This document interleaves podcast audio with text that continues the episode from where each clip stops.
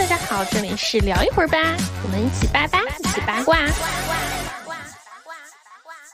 欢迎来到聊一会儿吧，我是每天忙着吃瓜的毛毛，我是今天跑过来吃瓜的老舅，我是瓜发生在我面前的饼饼。咱说到这个瓜啊，这瓜是什么瓜呢？就最近有一位顶流大塌房，就想必不关注娱乐圈新闻的朋友们也略有耳闻了哈。就近日播出的某一档真人秀里面，在后期大哥的努力下，他就整个人凭空消失了。然后由于近几年就是好几位流顶流也都大塌房嘛，就这种事情出现的特别多，进而就有一种经济模式经常引起了大家的讨论，就是家庭作坊式的这种经济的模式，主要是由妈妈呀、什么家里人呐、爸爸妈妈、什么哥哥姐姐对来当明星的经纪人。然后这种运营模式，其实，在就是流量明星中会比较多见啊。然后我们今天就是结合顶流的这个瓜，以及说我们对于像这种家庭作坊式的这种经济模式，我们来稍微的来浅聊一番。对，或者说是可能有一些人的爸爸妈妈、亲戚啊，他他不是经纪人，也不是什么呃特别重要的岗位，但他会一直对这个艺人的这些工作人员指手画脚啊，有等等的事情。首先。妈妈怎么能是不重要的人呢？妈妈怎么是能在团队中担任着不重要的职位呢？你也太瞧不起我们的太后了吧！哎，对不起，给太后娘娘请安。哪个不是太后点头，我们敢做事儿的？当然我不是。就是其实就是我们会觉得说妈妈来当经纪人，这绝对不专业啊！就我反正我是觉得，你认为呢？你觉得专业吗？我觉得是不专业的。我告诉你，有专业的，就是中国初代经纪人。哦哦哦哦哦，就是专业的，自己开经纪公司能不专业吗？哦啊，那不一样，不一样。就咱咱说，就是现在大部分的这种突然说妈妈就是他火了呀，然后妈妈希望说我来插手来管一管，或者说后续为孩子开了经纪公司或者是工作室的这帮人，反正真的是嗯一言难尽了。嗯，这种流量一般情况下都是妈妈带着进娱乐圈的，很少有一听说就是说你摇着号了之后，然后你妈再上来接手的啊。因为一般情况下你是插不进来的。我们这东西就讲了谁占坑早谁 OK。很多比如说从童星起来的，那混剧组都是妈妈带着的。对，没错，妈妈跟着陪组陪进陪出的。然后包括就是家族的人替你来打理这个生意，因为你从你还是一个小孩子的时候，你还没有什么行为的这个个人行为的判断力的时候，那就是家庭来来来替你做做主啊。但是后来就出现了像十八楼，就这个对时代峰就是这样类类似这样的公司哈，它就是，但是呢，这个家庭环境也是就是这个经理人包括老板也要跟你的家人去进行一个沟通，不能什么事情都完全完完全全，除非。这孩子明确表示我是我，我家里是我家里，甭跟我家里过事儿，都跟我自己过事儿，那也 OK。那你最起码你是一个十八岁以上的成年人，否则的话，大部分情况下就是这几个妈还都是就是居要位的啊，而且非常他可以左右很多的事情的，或者是处理很多的事情的。当然，像你说的不专业，那得看你怎么解读这个不专业了，对吧？就是。要钱上我没有觉得有不专业的事，都很专业。对，嗯，当然我们当然是说接项目接商演，我没有觉得不专业，就是出了事儿了，然后这个承担这这些个事情，我就直白的说，这个事情出了之后，这是人力所能改变的吗？这不能啊，对吧？你妈是神仙大罗，国家法律规定的也不是他妈写，就有有些在遇到一些事情的时候，可能。咱们不说这个谁不对，但是我感觉很多人的妈妈就会跳出来，就是总有刁民想害朕，总有想刁刁民想害我儿子、害我女儿，这个这个反应。可是这个事情一爆出来，说实话，站在艺人方的还是少，舆论我觉得很多。就像前一阵这个这个顶流的事儿，大家可能相对的还是愿意给他一脚，踩他一脚。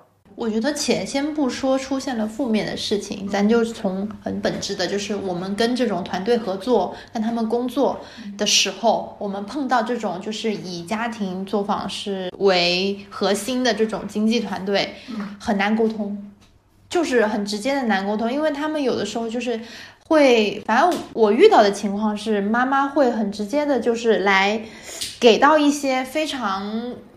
就是不懂的经验，或者是就是他会以他自己觉得，我觉得是怎么样，那就是怎么样来判断说，哦，我的孩子要在一个什么样的地位，我的孩子要去怎么去进行这些工作跟事务。其实这就是我认为的不专业。妈妈看孩子永远都是最好的嘛。当然了，当然了，就是会给一起工作的人带来影响嘛。与此同时，因为他是一个太后嘛。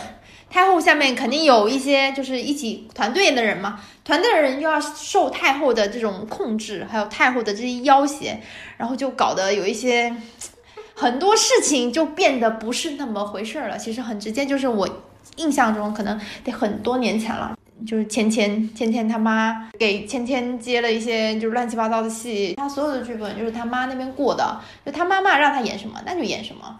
反正就是这么一个情况，然后完了，包括妈妈也会去要求去争番位嘛。然后这个番位这个事情，有时候不是说艺人本身说我我其实艺人可能也没什么所谓，但是他妈有所谓，所以就出现了这么一种情况。我觉得看问题啊，不能把问题简单化，嗯嗯，因为人是复杂的，嗯，环境也是复杂的，决定资源和这个钱上的事情的时候。你能想到的，他都能想得到；你觉得不应该的，他也知道不应该。但这背后的逻辑，它是背后有一套逻辑的。你要看到一个戏的资方是谁，平台是谁，制片人是谁，嗯，导演是谁，这些是最基础的东西。还有就是你底层的分成逻辑，就是它是一个复杂的环境。你要同时想到跟你竞争的人是谁。他们家开什么样的条件？那么你如果不接，那这个时候有没有其他东西可代选的？所以我觉得很多时候大家其实站在的是一个偏听的视角。其实为什么觉得就是这些个太后在就各种颐指气使、指东打西，是所有像团队剧发号施令的这个时候，其实。就是因为大家的意识领域是不一样的，嗯，就包括很多有时候粉丝这倒逼工作室或倒逼经纪公司的时候，也是因为大家的就是意识是偏差的，就是他们看不到更多的全知视角，他只能根据现在外界的传言或者已经得到的一些个事实来去揣测。你们到底是一个，但你不知道背后的逻辑是怎么样的。这个事情讲起来就复杂，因为你没有办法完全归因在是因为这个妈的不专业，有可能是他儿子也不专业呀。当然，就是妈如果是一个好妈的话，她肯定会吸收各方的意见。那么各方意见里，谁在他心里的权重高，那这人到底是一个好人还是一坏人，你也不知道。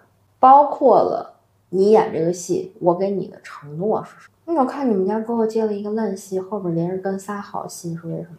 那你有没有想过，这个烂戏背后的资方有着完全不可抗力的因素压着你脑袋干的？所以我觉得有的时候我们只能就事论事，但是就是完全的说，这就这几个人的本身他们的不专业，我觉得也不能一棍子打死。但是有些时候是的确是不太好，就是给外面人。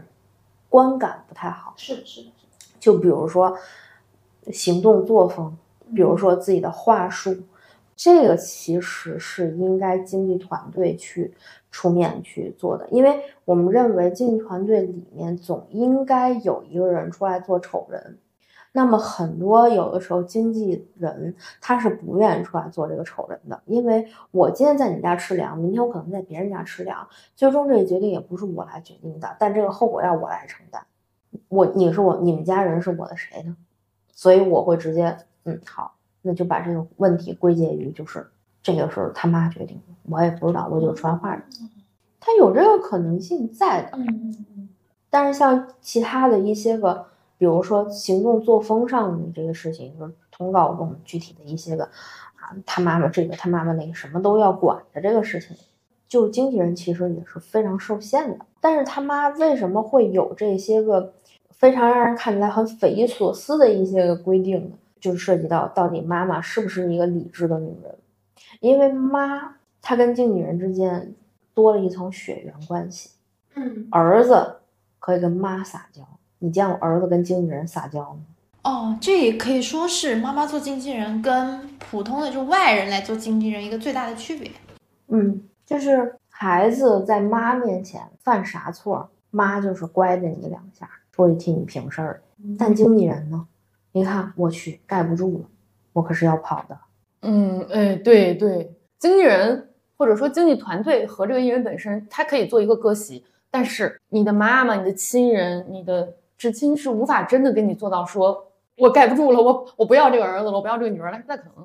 任何一个十八岁的人，大学毕业之后，甭管上不上大学，嗯你愿意住在家里做妈宝吗？嗯，那我我不可否认的是，就是并不是所有人愿意，但肯定也有愿意的人。我觉得是没出事儿的时候少管我，出事儿的时候我还是更信我妈，呃更信我家亲戚。有这么个，就是有点道理，反正就是。嗯但是呢，我是这么觉得的，是我我是觉得就是人啊是一个习惯性的动物。你从小到大就是你妈一手料理你的经济事务，你今儿十八了，嘎嘣儿一下说妈，咱俩解约，你跟你妈能解约到哪辈子去？解约是解约了，但但没对不？亲情无法解约。对啊，对簿公堂吗？但这个这个有一些极端啦，我我接触到的，我会觉得说，很多时候明星其实他会觉得说，因为家人来做我的团队，我其实很多的秘密，我可以不用担心说被外人泄露出去，就会有一个这种保密性，他们会觉得安全一点，所以他们会可能更愿意说，即便说我跟父母相处很难受很痛苦，但是我还是说宁愿父母来当我的经济团队，就是来管理的我这些经济事务。有这样的一定的道理，但是啊，就是坦白来讲，我们经纪人比一般人离明星更近，是，什么不不知道的事儿，其实他是搂不住的。就是其实经纪团队该知道的都知道，家里那些个八卦的那些个东西该知道，其实还都还知道。嗯所以我觉得，首先啊，妈替儿子攒私房钱，或者妈替儿子收红包这个事情，它就是有一个延续性。然后呢，我们内娱这几位妈都是高级的 PUA 大师，洗脑洗得非常狠，很厉害。而这是人，你必须佩服，这是人家的本事。就是你你哄不住你儿子，那他就是就是会单飞，他就是会哎摆脱你。你护着得住你儿子，他还能把这事儿平了，还能让你儿子安安心心把这活儿干了，把这钱挣了。因为不是所有人都愿意被人管着，被二十四小时规划你的生活。你要是发现你自己一点儿隐私都没有的时候，你发现这是一个非常痛苦的事情。那这个时候谁来做？因为你一经纪人里边儿总归要出现那个情绪管理大师啊，一个是时间管理大师，一个情绪管理大师嘛。你你那个经纪人可以做好时间管理大师，但终归你妈还能替你做好情绪管理大师。嗯，那最后还是要靠妈妈来做心理疏导。而且经纪人这个东西吧，说白了就是，呃咱不能说经纪人这东西就像是个卖货的似的，你今儿发现这货不值钱了，我可以把你踹了。妈，他怎么踹你？对，哎，这是一个，就是也是区别了，就是会更更加信信任，而且所有孩子都会知道，就是妈呀，我比我妈活得长。嗯，这其实可以理解为这就是所有的流量会更倾向于让妈妈当经纪人的一个其中一个理由了。也也不是光经纪人，就工作人员，工作人员自己的吧团队里，嗯进入团队。但他们其实我有时候在想哈，就是明星他们不会考虑说自己当妈宝男是是一件很爽的事情。妈宝男到底是什么意思？就比如说你你妈妈的宝贝，对啊，妈妈的宝贝男孩，我妈说，我妈说，比如说今天你你跟你的艺人说，啊，我希望你一下去这个活活动，或者说我希望你跟这个女艺人有一些互动，然后他可能说，我妈说了不让我跟女艺人有过多的互动，我妈说了不让我怎么怎么样，这样子，我觉得那不是妈宝，那是他的借口。他妈是他挡箭牌。哎，也是哦，但但确实娱乐圈还蛮多妈宝的。也或者说就是比如说你给所谓那种妈宝，就是那种实际上是我听我妈的。对嗯，就比如说你你给你艺人接了一个戏啊，或者经纪人给艺人接了一个戏，看了一个戏，然后这艺人他自己拿捏不准，他就问，哎妈，你看这戏我要接吗？要不要接？自己没有一个合理的判断，也不会逻辑上就错了。嗯本子到艺人手里的时候，都得是顾妈眼睛的。哦，如果是单独先发给艺人的，嗯他妈手那么老长，一定谈到那个给他本子的人说：“你下次直接来给我。对对，就是都是妈妈过过的。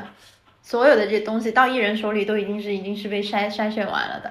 艺人就是一等通知的，那我其实其实已经很妈宝了，就是很依赖妈妈了。就是所谓的妈宝，我觉得是那种不会忤逆自己的妈妈，即使是就是他妈说的那些东西，他觉得不不 OK，但是我得听我妈的。还有就是我的想法啊，我觉得核心是艺人，那我觉得这个一票否决权在艺人手里。比如说我不想干什么事情，或者说这个事情我不想做，但是我觉得如果很妈宝的人，那这个一票否决权在妈妈的手里，就是我不想接就是不想接。首先，一票否决权这个东西，就是有的人有，有的人没有。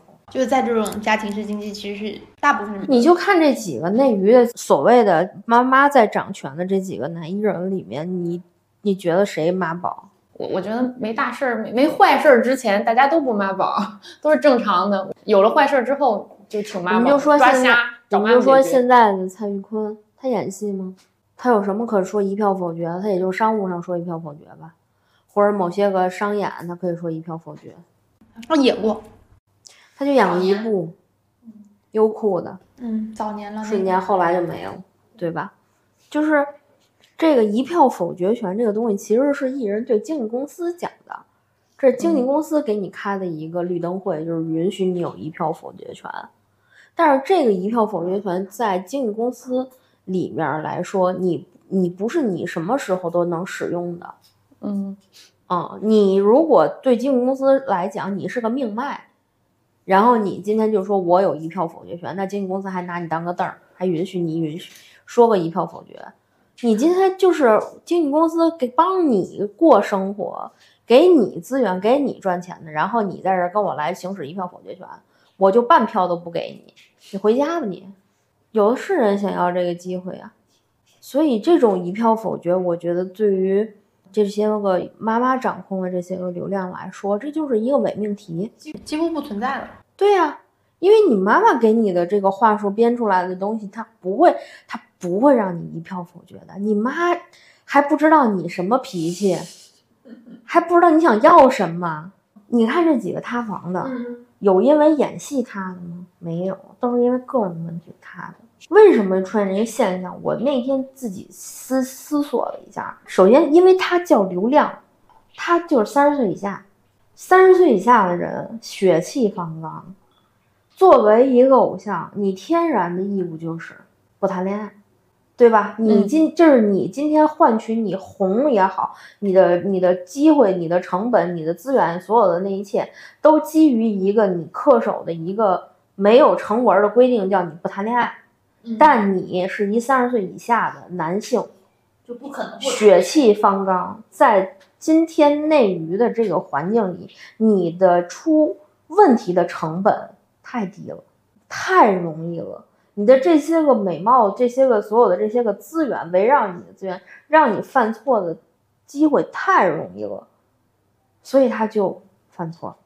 那他的这种犯错，我跟你讲，任何一个妈，在这个孩子，我一步一步从小把他带到大，今天他受万人爱戴，他成为巨星了，他过得更好，我也过得更好的时候，你会想要给他找个媳妇儿吗？当然不会。对呀、你你也希望他在你身边更多一点时间，更多赚一点钱，怎么怎么样，对不对？嗯，那为什么他会出现这样的情况？就是他，你说他叛逆也好，还是说他到时候了也好，这些个妈都是不愿意承认的，或者是他知道有这个允许这个情况发生，但他知道商业逻辑跟人性它就是冲突的，所以他就得要瞒这个事儿和铲这个事儿。那至于犯法或者是其他的一些个东西的时候，那些个东西是他做错的地方。就是他就是不该瞒这个东西，但是由于说他是妈妈，他会天然的想要去隐藏你看。蔡徐坤出这个事儿之后嗯，蔡徐坤本人说话了吗？他妈杀出去了。芊芊出了这个事儿，芊芊本人说过话吗？他妈杀出去了。挡在第一时间的时候，你妈你都不觉得你儿子是个成年人，成年人是妈妈自己，妈妈去想办法嗯给你找人，给你平事儿。哦这种逻辑几乎是就是现在可以说就是这种很传统的，就是别说明星了，咱们自己妈妈有时候也甚至说，哎妈妈给你挡着这个事儿，在妈妈眼里，孩子永远是孩子，你十八岁了是孩子，你三十岁是孩子，四十岁、五十岁都是孩子。还是会天然的去想要说，我去保护你，我要去帮你挡这个事。当然，就是由于说明星或者流量明星或者塌房明星他出现的这些事情有一个特殊性在，所以相当于妈妈被顶到了一个前锋的位置，我必须去帮你去解决，然后或者是成为了一个挡箭牌，舆论的挡箭牌。当出现这个量级的事情的时候，经纪人已经不管用了，全身而退。不是全身而退，是收了包找工作去。对，我不愿意为你这点破事影响我的职业生涯。对啊，赶紧离开你别惹一身一身不知道干嘛走的，你知道吧？就是那这个时候能能谁能能来替这个人说一家人出去说话去？对，就是之前，嗯，你记不记得我们做过一期请的这个你你的朋友过来，然后他那边有说过，就是说这个艺人塌房了之后，甚至在他的简历里，在他的这个。案例里都不能放他这些相关的东西，但说实话，你经纪人啊，你宣传，你工作人员，你肯定是，你已经是丑闻了，那我肯定不会再放你，我不能，人家问我你带过什么艺人啊，你做过什么案例，我肯定不能再说。但是妈妈，你不可能说他不是我儿子，这不可能。嗯，对。而且有很多时候，你看，尤其像蔡徐坤这个事情，就是其实出问题的人在他妈妈身上，他去监监监控那个女孩子呀，对吧？这就是他的问题啊。就是其实这又回到，就是我觉得还是不专业了。这个紧急公关，或者说他处理问题的方式不对。你说他怎么专业？哎，对，也没法专业。你说他怎么专业？你把女孩子约过来谈谈，你跟我儿子和平分手吧，你把孩子打掉吧。首先你得分析，蔡徐坤能见到的女孩子是一般女孩子吗？也是，这很难有经验，因为。你出过一次这事儿就完完蛋了，就完犊子了，怎么可能有经验？不会给你第二次。陈飞宇的女孩子是一般女孩子吗？但是其实有没有一种可能，就其实沉默是最好的回答。沉默，嗯，憋着不放，不吭声。大部分就是还是回避的一个状态吧，就是尽量能当没事儿就没事儿。因为他受害者，他谈的时候他单身，那女的也单身，人是正常谈恋爱，嗯。你把人家私房照抖出去的，他承担那么大的伤害，他还要出来给大家道歉，但是又没有办法，因为你公众人物，大家觉得你爆出来了就啊就这样那样了。对啊，舒克打架了，还是稍稍有那么点儿仇视，他不是看不上娱乐圈，他不是说自己是小三儿或者怎么样的，他是被人他是被偷拍者，他是被偷拍者，他没有什么道德败坏吧？他只不过是谈了个恋爱而已啊，他不许人谈恋爱吗？嗯，这个内娱就不允许你谈恋爱。嗯，我我是觉得可以谈恋爱了，已经有人率先公开谈恋爱了。所以就其实内娱的规则在于，我觉得现在粉丝的想法就是，你谈吧，但是你别捂到我眼前，别恶心。是的，对，是的，是这个逻辑，一直都是这个逻辑。我花的钱是给你，不是给嫂子的，不是给不姐夫。他是他，我不管你给谁。嗯啊，你爱给谁给谁，但是你别捂到我前面来，你别让我知道就行了。我就认为是给你花的，对吧？你被爆出来了，你就捂到我前面来，我吃了个苍蝇，我很恶心。这不就蒙住我自己的双眼吗？那咱们对要说对簿公堂，就刚才咱们说，就是说不可能真的给你爸爸妈妈亲戚对簿公堂。我觉得对簿公堂也不是没有，但大部分相对来说是港港台那边比较多，替母还债啊这种啊，这乱七八糟这些烂事儿那边比较多，内娱还是相对少一点。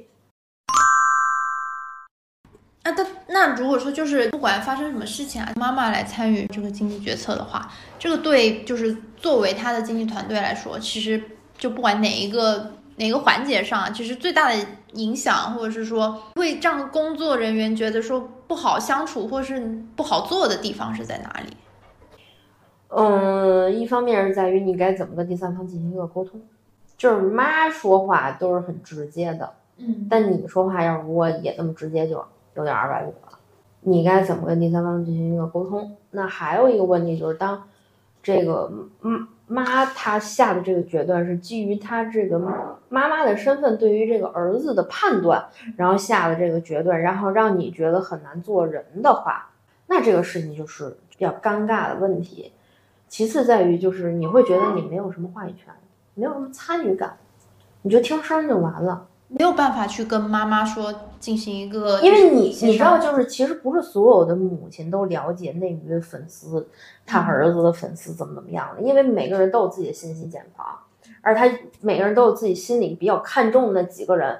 有时候你会觉得，哎，穿 A 不错，然后他他妈妈的那个好朋友就说穿 B 好看，你直接就换 B 了，你心里就会觉得，你们家怎么审美呢？嗯而你们家怎么就怎么想的？嗯，呃，承担这个的后果的人是谁？最终是这儿子，嗯并不是这经纪人。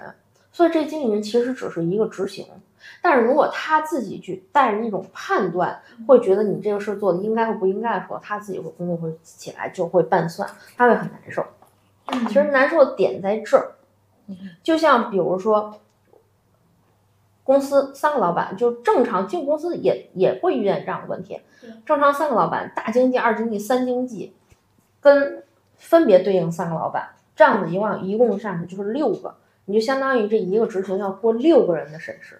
这六个人里头，有人有绝对话语权，比如说是自己是时尚大拿，比如说自己是商务大拿。那在这一方面的时候，别所有人都尊重他，但是某一方面的时候，六个人可以给你吵个罗圈架。那请问你这个项目怎么执行？而且这六个人哪怕是形象就是完全就是想法统一了，嗯最后的这个结果，在六个人眼里，六个人对于大众来说都是盲目的，他就是选了一个最差的东西，然后你去执行，你执行完了之后，普罗大众都说，哎呀不行，太烂了，这眼光有问题，团队有问题。你说，就当你说到你团队有问题的时候，你就是默默的又承担了这个团队你跟着背了一次锅，你还没参与决定。你说你生生气不生气？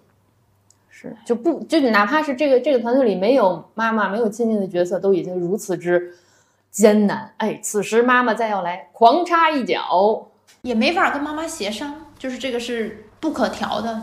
取决于这个妈到底是不是一个就是能够接受别人的意见的妈妈。有的妈妈就是很武断，我不允许这样，怎么怎么样。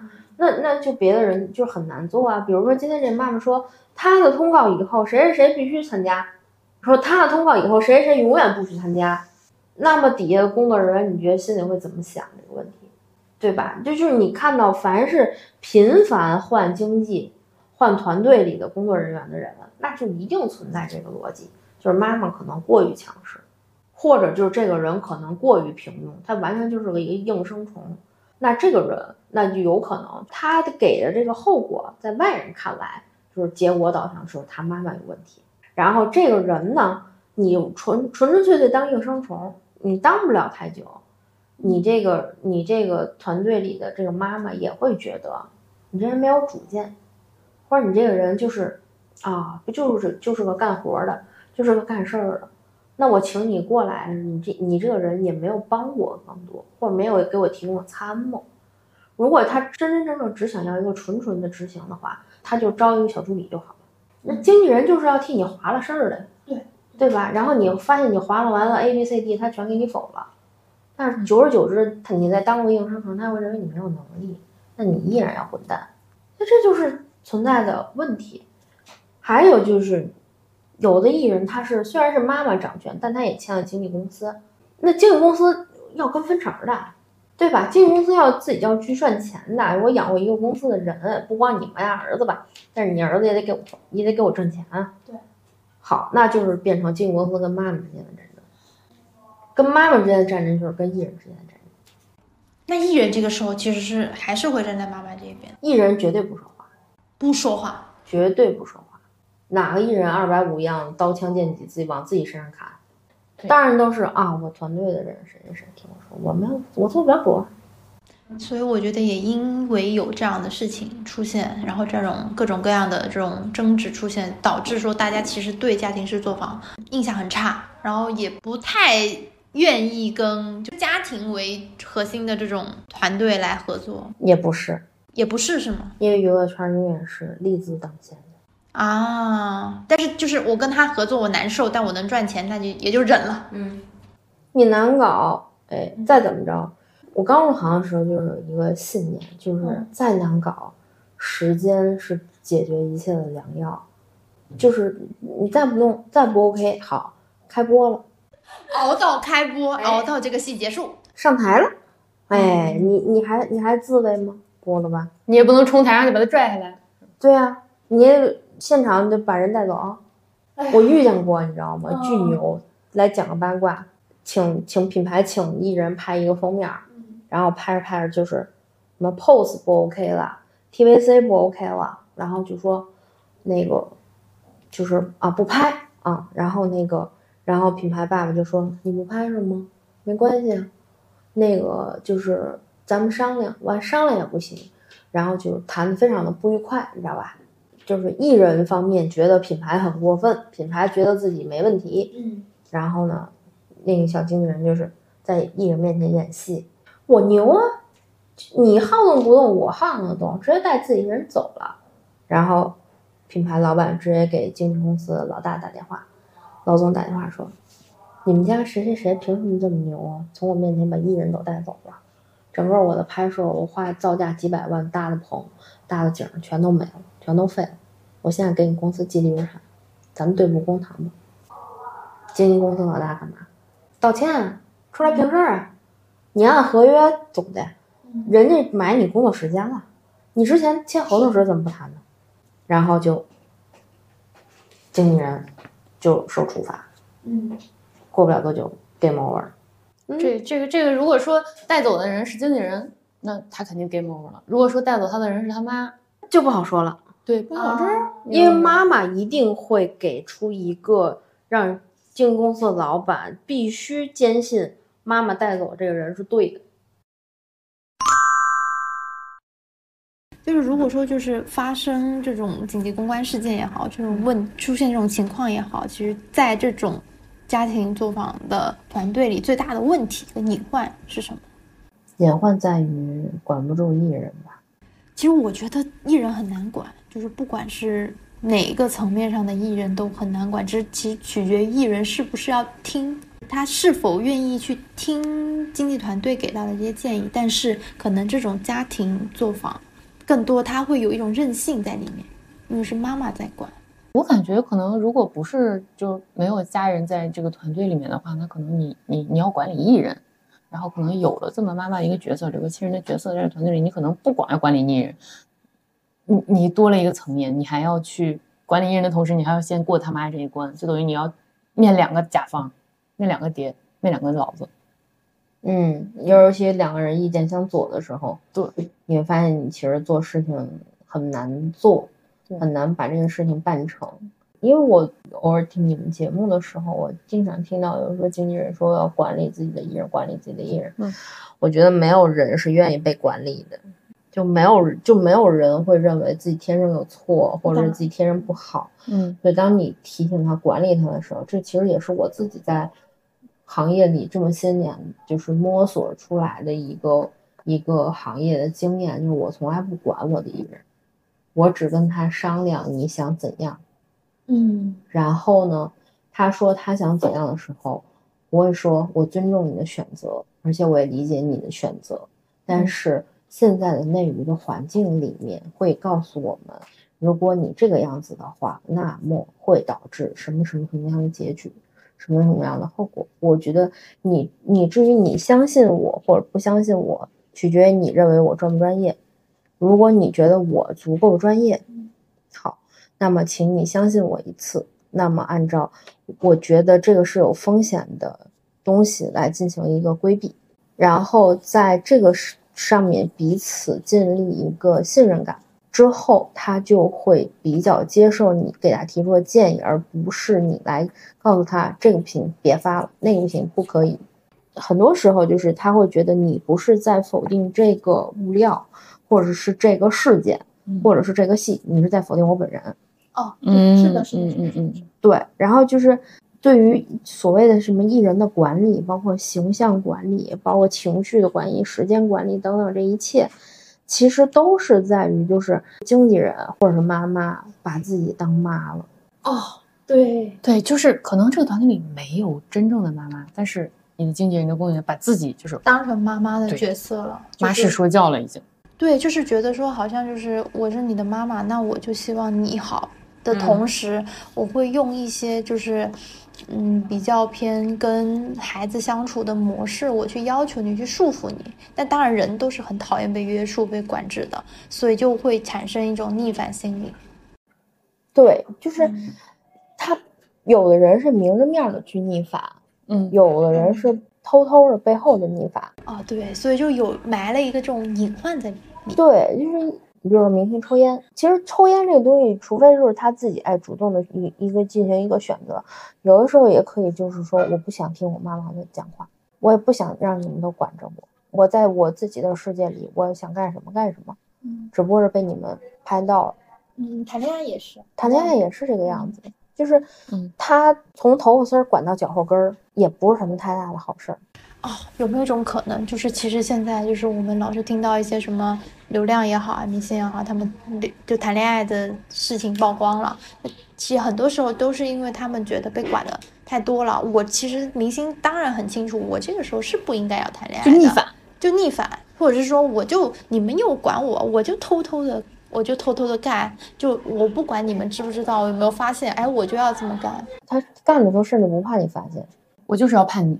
他有一种就是叫试错成本。嗯就比如说，今天我跟 A 见了个面儿，然后我发现，哎，其实没人关心我这个事儿。明天我就跟 A 见两面儿，后天我就跟 A 开房了。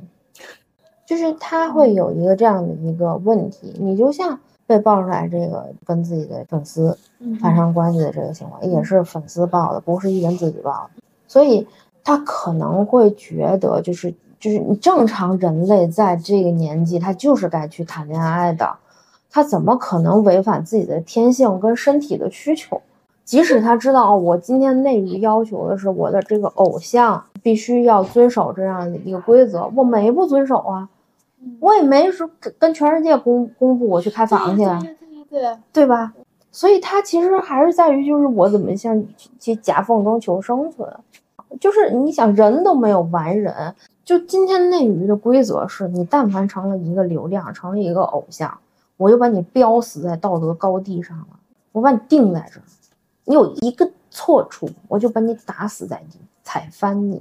是因为今天的人大众觉得你们相对于赚到这个钱，你们付出的知识水平和其他的东西，它是不相成不成正比例的。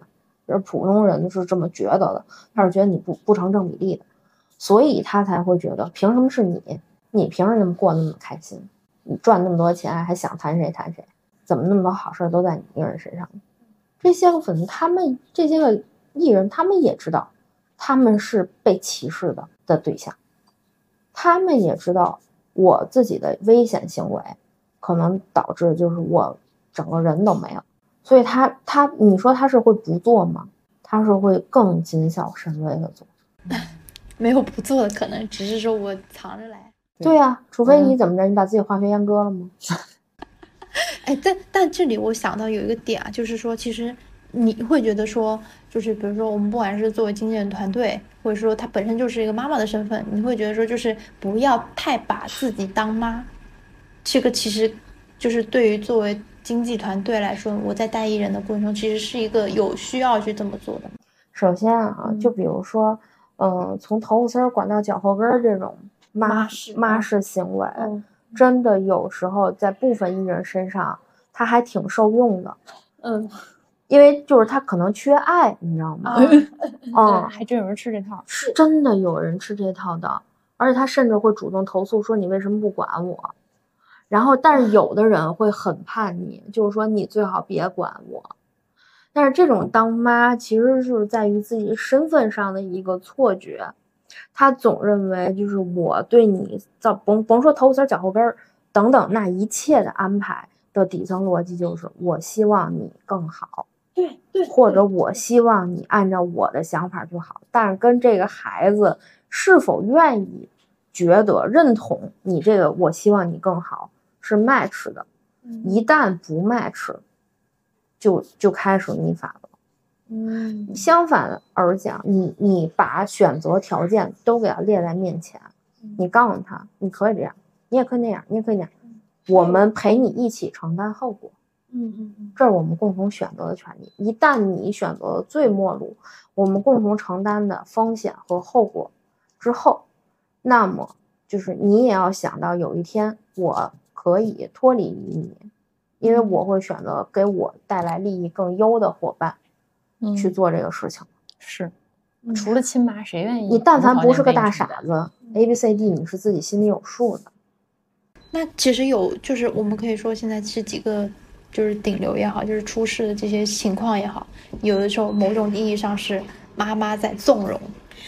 其实他们最大的一个危险在于，他们是在处在信息茧房里，因为他们成名太快，成名太早，身边的所有的人，我跟你讲，今天谁嫉妒他？普罗大众嫉妒他，你以为身边人不嫉妒吗？不眼红吗？不想靠着你赚钱吗？普罗大众伤得了他吗？伤不了，谁能伤他？身边人，身边人伤他，所以他活在一个信息茧房里。他会觉得普罗大众骂我也就罢了，你们也来背刺我，我能相信谁？只能相信我的妈妈。我只能相信，就是从一而终对我始终好的那个人，不一定是妈哦。有的流量涨到十八了之后，立马就跟家里断道，因为他会觉得。我家里就是吸血鬼哦，有的蛮多的，就是最大的吸血鬼。嗯嗯，那他选择相信谁？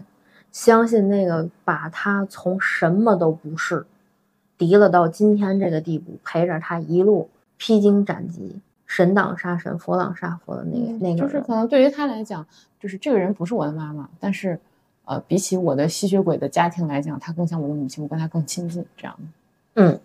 就其实我们这说的这个妈妈是一个，不完全是一个很具体的说，就是有血缘关系的这种，就是能够让你依赖，特别依赖，特别依赖。而且我还得强调一个问题，就是不是所有的明星都没有内驱力。嗯，就是有的人就是是他是需要找一个依赖的，有些人他不需要找依赖，他就是自己主意正，然后他自己承担自己后果。嗯。他自己承担后果，他就是咬钢嚼铁，他也不认。他爹 头破血流，我乐意。啊，就头破血流，我乐意。我就是把脸一抹子，接着该怎么该怎么过怎么过。这样人他也有，就是但凡是这种依赖型的人，嗯，就是蔫不出溜的出事儿。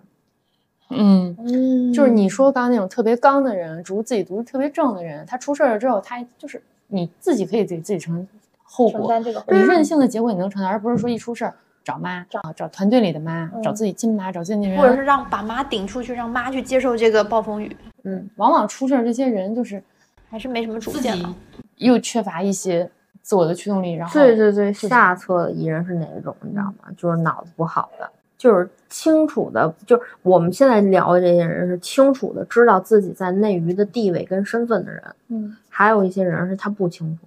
就是他过分高估了他自己，然后呢，出现了这些个事情，在经纪团队还没有为他制定一个良好方案情，因为我因为我必须承认，不是所有的人身边都是围着一群工作人员的，也有可能有人就只有一个工作人员。当这个工作人员他必须充当任何的角色的时候，他必须充当这种妈妈的角色的时候，这艺人他自己拎不清，他是。在经纪团队率先还没有出任何应对方案的时候，他率先自己替事情去表达了。他更不知道环境的凶险，以及不知道他自己到底在这里行里算老几的时候，就出大岔子。嗯，那彻底把自己作没了。就也有这样的一个人，就是今天所说的妈也好，我觉得不是对妈进行一个讨伐。而今天探讨的这种经济模式，这其实就是中国内娱一点零的时代，就是一点零的时代。二点零的时代就是经纪公司做主了，三点零的时代就是起新型经纪公司，都不是说我是这保姆式的培培育了，就是也不是养成式的培育，而是就合伙人制。当合伙人制的时候，它其实牵扯的就是它能够更左右这个就是对外输出的这个东西。因为你要相信，大家都是坐在一条船上的，是你跟捆绑亲情捆绑不了，捆绑利益还捆绑不了吗？这些个一般情况下，你看为什么那么多艺经就是艺人最后跟自己经纪人结婚了？那利益根本就割舍不了，这么多年下来了，就是你没有办法分割了。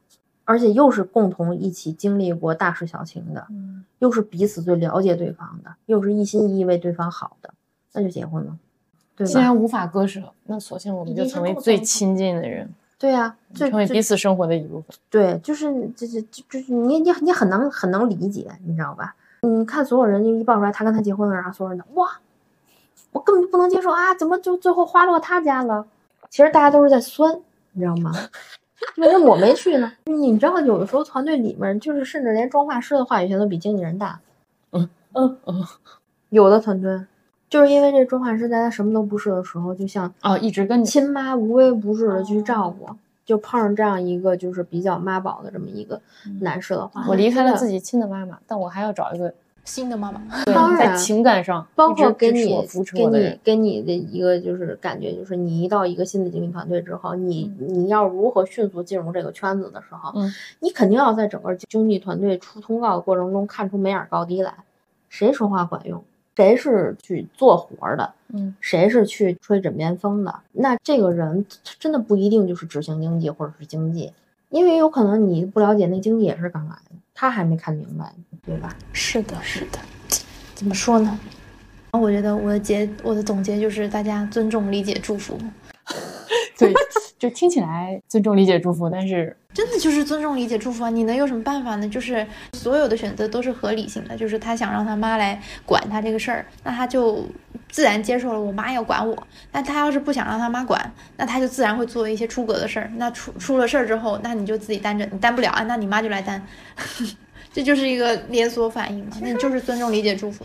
也有一些好的，就是比较正面的。你看，像像吴磊，他就说以前小时候他妈带着他在剧组奔波，受了很多白眼，然后所以他长大了之后就觉得就是要自己要努力，就让他妈在陪着他建作，在陪着他拍戏的时候就不用遭遇那么多的白眼，就是能让别人看得上他这个样子。嗯但是其实就是童星是这样啊，童星因为他们从小去建组啊，去去什么的，我想说的是，童星啊，嗯。你也辩证的看这个问题，嗯。就是他小时候跟你小时候完全不一样。嗯，嗯，剧组在我看来来就是一个大染大染缸，你你还说还挺文雅的，真的是大染缸。然后呢，这个孩子其实是没有真真正正的童年的，没有的，他是在一个成人的社会里去过他的童年，他不是跟小伙伴一起过童年的。嗯所以这样的孩子，在我看来，其实啊，我很难摸透这个孩子真正的想法，因为你说小大人，小大人，他从小的时候就开始跟大人接触了。嗯所以你说他会有一个正常的友情，或者正常的亲情，或者正常的恋爱观吗？我都不敢打保票，因为你知道剧组就是乱的一逼，什么都有可能发生。嗯嗯，而且他可能在还没有形成自己真正的三观的时候，就开始见见到了社会上的三观的。都甭说小孩儿，就我都这么老大个人了，我至今和剧组很多事情我，我都我不能理解且叹为观止。有什么不能理解的？就是就是男男女人伦，就是就是这样子。对对对，我都这么大人了，我仍然就觉得好好受可。然后我觉得小孩儿如果很小就在那种环境里，确实身边需要有一个至亲的人跟着他，啊，是时候的时候可能给他捂捂眼吧，扳正扳正他。其实是保护他。因为从小就陪在身边，你说他大了之后，他还是相信他妈妈，那肯定对，那那是必然的。信着信着，有一部分就会出事儿了。就像这种正常的大学高校毕业的学生之、之之之后，嗯除非你是在大学里边就被定掉了，你指的就是经纪公司签掉你了，嗯那其他的所有人都都没有会把自己的爸爸妈妈牵扯进来。对，对，是嗯的，是的，哦，就是除除非是那种就是你是自小起，你看这几个流量嗯哪个不是自小起来的？对嗯很少是就是说我是长就初代归国的里边，嗯也是就是自小就是往上送的。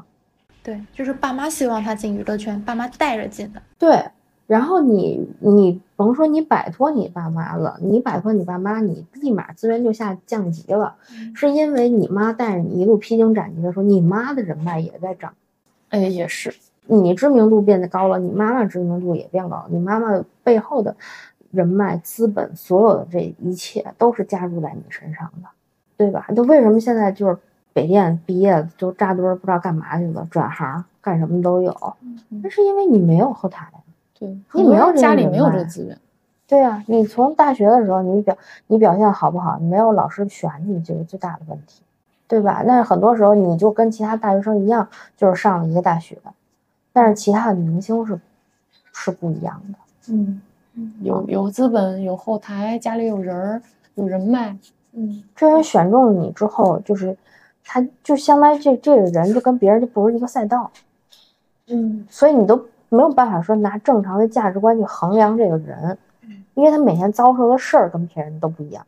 我就随便讲一个例子，你就是一个小糊糊，你忽然之间比也变得有一点点名气了，然后今天就是你之前跟你一起同台，然后演过戏的人就说哥们儿苟富贵勿相忘，天天这么发，半夜给你发一个咔夸夸给你下跪磕头的视频，说你今天发了，我今天拜别人没用，拜你最有用，你就是我财神，你说你怎么办？你每天都会经历这种价值观爆炸的事情，你甭说剧组了，那这个时候你你说你这个人的心态该怎么样？他就是就是明星，他本来就不是一个正常心态下的一个人类，还有人就是给自己加加更多的道德包袱，就这这人就没有发泄口，所以你看他就是做出一些什么过激的行为，我甚至都觉得，你就是在规范程度之内，你只要不惹祸，你做你自个儿我都不管啊，你只要不犯法不惹祸，你做你自个儿我也不管。但是呢，你就是想着你就咱尽可能咱就别伤害身体。啊，因为因为身体还是革命的本钱，你也不是说今天就把脸一抹上，你出去就是没人认识你了，对吧？你你还是要有人认识你，所以尽量还还不能伤害身体，那你说他还能干嘛？也别伤害他人身体，对他也不能伤害他人身体，也不要莫名其妙造出一个身体。所以你知道以前我我当时就觉得，就是你你知道以前我看过哪个访谈的时候，就说成龙大哥下雨的时候出去开跑车去。我现在突然想起了之前有些明星的特殊爱好，就是爱去就大半夜在北京开哈雷，就是因为发泄嘛，激，发泄发泄没有地方可以发泄，我只能有这种发泄。尤其是晚上，他们出去基本都是晚上。我原来住三环边儿嘛，我原来住三环边儿，就开原着晚上那个车上，哦，而且你知道，就是比如说像那种成熟的这种这种大红大紫的明星，嗯，他没有地儿发泄，他要不就把它用在演戏上，他就去演话剧，或者去演电影，他就可以就没事儿就在山深山里乱滚，他也 OK。然后舞台上就是发泄，他也 OK。然后你现在看这些明流量明星，他们有这些权权利吗？没有，没有，因为他们做所有的事情都会被无限的放大，一点隐私都没有，他甚至没有山后练边的资本和可能。是的，他出道是啥样，他以后就是啥样，除非天把自己关家里，弄一个八百平的大平层，然后在里面打滚儿，别人不知道。对对对对，尊重内娱每一个明星和每一个明星的爸爸妈妈亲戚，就是希望你们能走得更好对啊！也尊重每一个妈市服务的工作人员。对，大家都别翻车吧。吧。但我我说之前说过好几次，就是，即便大家总是在吐槽内娱，但是作为这个行业的从业者，还是说，嗯，这个行业好了，我们才会好。当然了，所以就是，不管你是妈系的，还是爸系的，还是爹系的，随你便，希望你们都好。但但我是想，好才是真的好。但我是真的，我好想逃，但是逃不掉。不是你就是希望这个行业良性发展、良性竞争吗？对，当然了，你这跟希望世界和平有什么区别？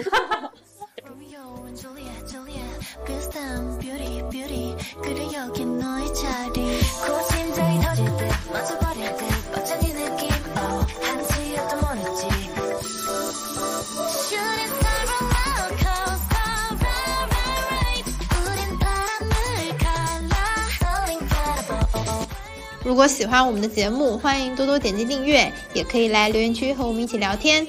你们的鼓励就是我们最大的动力。今天就先到这里啦，我们下次再聊一会儿吧，拜拜。